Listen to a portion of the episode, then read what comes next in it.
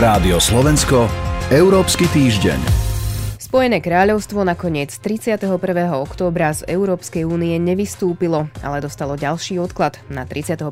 januára 2020 a britský parlament schválil predčasné voľby na polovicu decembra. Brexit zamestnáva stále väčšinu svetových a európskych médií. Jeho vývoj pozorne dlhodobo mapoval aj spravodajca RTVS v Bruseli Peter Mayer. Po 7,5 roku z postu odchádza. Aké boli jeho začiatky a kam sa posúva novinárčina v Bruseli? Pripravený je Európsky týždeň. Od mikrofónu zdraví Sonja Vajsová. Rádio Slovensko, Európsky týždeň. Dnes sa budem rozprávať s Petrom Majerom, dlhoročným spravodajcom RTVS v Bruseli. Ide asi o jeden jeho z posledných rozhovorov z hlavného mesta Európskej únie, keďže od začiatku novembra na poste končí. Peter, vítaj v relácii Európsky týždeň. Dobrý deň, ďakujem v Bruseli, alebo teda na poste spravodajcu si 7,5 roka. Pamätáš si ešte na svoju úplne prvú reportáž, či už pre televíziu alebo rozhlas z Bruselu? Pamätám si veľmi dobre, išlo o stretnutie ministrov financí eurozóny, o záchrane Grécka, vtedy bola ako už e, po dlhé roky hlavnou témou, ako zabrániť e, krachu Grécka a návratu k drachme. No a ja som vlastne nevedel, čo je to Eurogroup, Euroskupina, čo tam vlastne riešia, o čo presne v tom Grécku ide, pretože ja som bol nejakých 8 rokov domáci spravodajca v Bratislave domácich tém, takže nebol som príliš doma. Obolal som pár kamarátov, ekonómov, aby som sa z toho tak povediac vysomáril a potom nakoniec toho večer bol, dúfam, celkom normálny šok. To bol taký prvotný šok, ale našťastie, keďže to bolo leto, tak sa ten dej, to dianie v Bruseli upokojilo a nastala tzv. úhorka a počas celého leta som potom sa tak povedia zostával do formy bruselskej takými ľahšími letnými témami. Hovoril si, že si sa musel nejakým spôsobom pripraviť na ten bruselský kolobeh. Ako vyzerá vlastne teda život zahraničného korešpondenta v Bruseli? Ako dlho ti trvalo takéto zvyknutie si na ten život? Predpokladám taký mesiac a ja som to mal trochu ľahšie v tom, že začalo naozaj, ako som spomínal, to leto. V zásade, ak nie ste z nejakého veľk- veľkého média ako CDF alebo ARD alebo BBC, tak e, väčšinou tu je z každej menšej krajiny každý sám. Ten režim je veľmi rôzny, záleží to od toho, či sa v ten deň dejú nejaké veľmi horúce veci, vtedy naozaj ste úplne non-stop v prevádzke od rána až do noci, niekedy spíte aj 2-3 hodiny v noci, niekedy vôbec, aj také sa mi stalo. Často si posielal aj správy do ranného žurnálu po polnoci, ktoré si aj spomínal. Vedel by si povedať taký možno najťažší materiál v tej tvojej korešpondenskej spravodajskej kariére? Témou časom ľudský výber nechám na tebe. Ľudský boli najťažšie témy pre mňa, keď som riešil utečeneckú krízu. Bol som niekoľkokrát v tzv.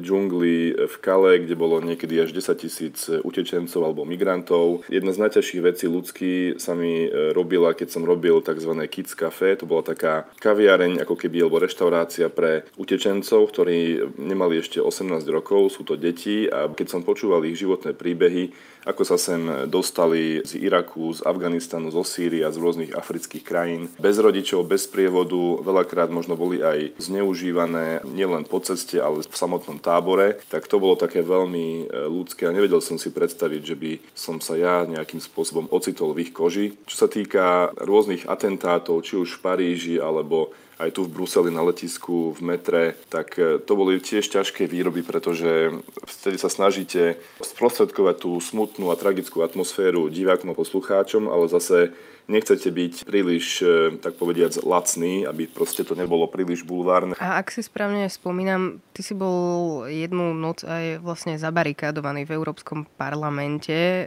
počas jedného z tých teroristických útokov. Bolo to teraz v decembri, v Lani na decembrovej parlamentnej schôdzi v Štrasburgu. My sme chceli s kolegami ísť okolo 8. večer na Vianočné trhy, ktoré sú veľmi známe v Štrasburgu potom ako sme odovzdali všetky príspevky. Ja som sa ešte rozhodol, že radšej si spravím ranný žurnál na ďalší deň ešte v prescentre parlamentu a to ma pravdepodobne možno aj zachránilo, pretože práve v tom čase, keď sa stal ten atentát, sme už s kolegami na tom trhu mali byť. Keby som sa možno rozhodol, že ten ranný žurnál spravím nie ešte v prescentre parlamentu, ale už niekedy v noci na hoteli, tak by to možno nejak vyzeralo inak. Bolo to veľmi, dá sa povedať, že tragické, ale z môjho pohľadu skôr za zaujímavé, pretože nás nepustili von z parlamentu. Všetci tí, ktorí sme v ňom boli, či už poslanci, ich asistenti alebo aj novinári, tak zamkli sa dvere parlamentu, takže som v podstate strávil e, celú noc v parlamente a monitoroval som, ako ľudia, tak povediať, trávia čas. Niektorí štrikovali svetre, ako jedna pani mi hovorila, niektorí spali na lavičkách, no a niekedy o 3 ráno bola mimoriadná schôdza tých, ktorí tam ostali, europoslancov a šéf parlamentu ich e, informoval o tom, že aké sú ďalšie kroky, že môžu ísť na vlastné riziko do svojich hotelov, ale páchateľa ešte nechytili, takže naozaj to na vlastné riziko, keďže nikto nevie, kde je. No a ja som celú noc točil v parlamente a potom od rána nás čakali už rôzne telefonáty, živé vstupy a reportáže, takže to bola jedna z tých nocí, keď som vôbec nespal. Keď sa pozrieme na to, ako komunikuje Brusel, dlhoročný nemecký korešpondent Tom Weingartner strávil v Bruseli 20 rokov a hovorí, že v ostatných rokoch došlo k výraznej profesionalizácii komunikácie zo strany únie. Na druhej strane ale často sa u nás hovorí, že Brusel komunikuje príliš komplikovane. Ako to vnímaš ty? Záleží od toho, že ktorá inštitúcia, možno aj ktorá súčasť Európskej komisie. Tu v Bruseli je niekoľko inštitúcií, vrátane NATO, Európskeho parlamentu, komisie, rady, ale aj komisia má niekoľko, tak povediať, z ministerstiev alebo rezortov. A je obrovský rozdiel. Niektoré tlačové správy, ktoré mi prichádzajú, tak sú naozaj napísané takým tým európskym, bruselským jazykom, ktorý je nezrozumiteľný, suchý, neuchopiteľný, ale niektorí hovorcovia alebo niektoré tlačové orgány niektorých inštitúcií sa naozaj snažia a tá tlačová správa naozaj vyzerá lákavo, že aj keď o tej téme možno veľa neviete, tak vás naláka prísť na tú tlačovku alebo o tom urobiť nejakú reportáž. A čo sa týka politikov, napríklad e, zase ten nemecký novinár Weingartner hovorí, že kedysi boli politici o mnoho viac otvorenejší, dávať rozhovory a informácie, aj inštitúcie odpovedali priamejšie, ako je to teda v súčasnosti Badaš, aj ty tam taký nejaký nejaký rozdiel? To asi tiež záleží od samotného politika, pretože mnohé informácie, hlavne finančného charakteru, najmä počas napríklad gréckej krízy, boli veľmi strohé, pretože čokoľvek vyšlo von z tlačovky alebo z nejakého briefingu, tak mohlo ovplyvniť finančné trhy a mohlo to následky možno pre celú eurozónu tak to bolo vtedy vidieť, že ministri, politici si naozaj dávali obrovský pozor na to, čo povedia. Ale čo sa týka iných tém, napríklad migrácie, tak tam tie otázky novinárov sú naozaj tvrdé a nemal som pocit, že by napríklad komisár Avramopoulos e, nejak zahmlieval odpovede. Takisto aj ministri, ktorí pravidelne do Bruselu chodia a čelia otázkam novinárov, tak nemám pocit, že by väčšinou nejak e, mlžili alebo boli nejakí nepresní v odpovediach. Záleží od toho, kto sa pýta, ale v zásade mám pocit, že tu v Bruseli, keď sa pýtate niečo politikov, tak povedia vám oveľa viac ako niekedy na Slovensku. Píše sa aj o tom, že kedysi bolo v Bruseli podstatne viac stálych korešpondentov, ktorých dnes vymenili skôr tzv. freelanceri, teda novinári na voľnej nohe. Mnohé médiá vysielajú reportérov aj teda slovenské médiá iba na rokovania či samity. Je potrebné byť podľa teba priamo na mieste, alebo si myslíš, že sa dajú veci pokrývať aj tzv. od stola, respektíve ako možno vidíš budúcnosť bruselskej novinárčiny? Veľa vecí sa dá aj od stola, pretože každá inštitúcia, teraz hovorím za televíziu a rádio, má na svojej stránke možnosť stiahnuť si takmer každú tlačovú konferenciu alebo briefing vo vysielacej kvalite HD, takže s tým sa dá pracovať. Lenže Výhoda bruselského korešpondenta je v tom, že tieto informácie väčšinou potrebujú taký nejaký ľudský kontext. Keby som urobil reportáž len na základe nich, tak by asi nebola príliš lákavá. To, keď ste v Bruseli a poznáte tu okolie, tak bonus je v tom, že keď vymyslím si nejakú tému, minister povie, že od zajtra zdražie nejaký tovar a budú napríklad mesiari postihnutí, tak možno nejaký korešpondent v Bratislave si to stiahne a spracuje len toto, ale keď ste v Bruseli, tak môžete zájsť za nejakým lokálnym mesiarom na nejaké miestne trhy, opýtať sa, čo si o tom myslia. A takisto aj iné témy, pridané hodnoty. Nie všetko sú tu len tlačovky a, a vyjadrenia politikov.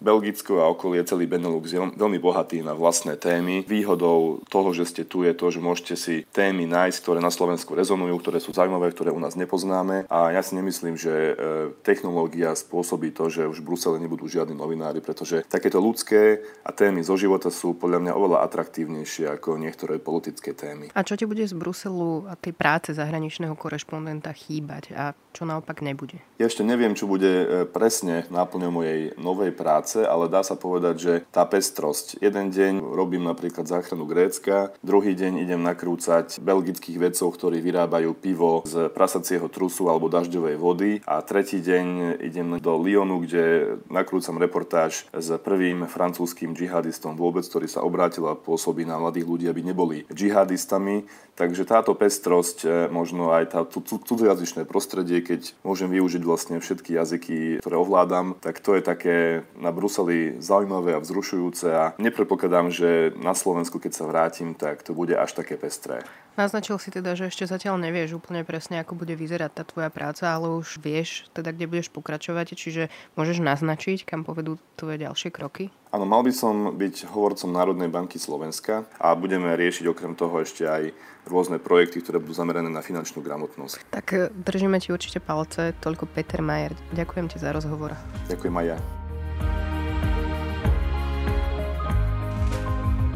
Európsky týždeň je na konci. Želáme ešte pekný víkend. Európsky týždeň.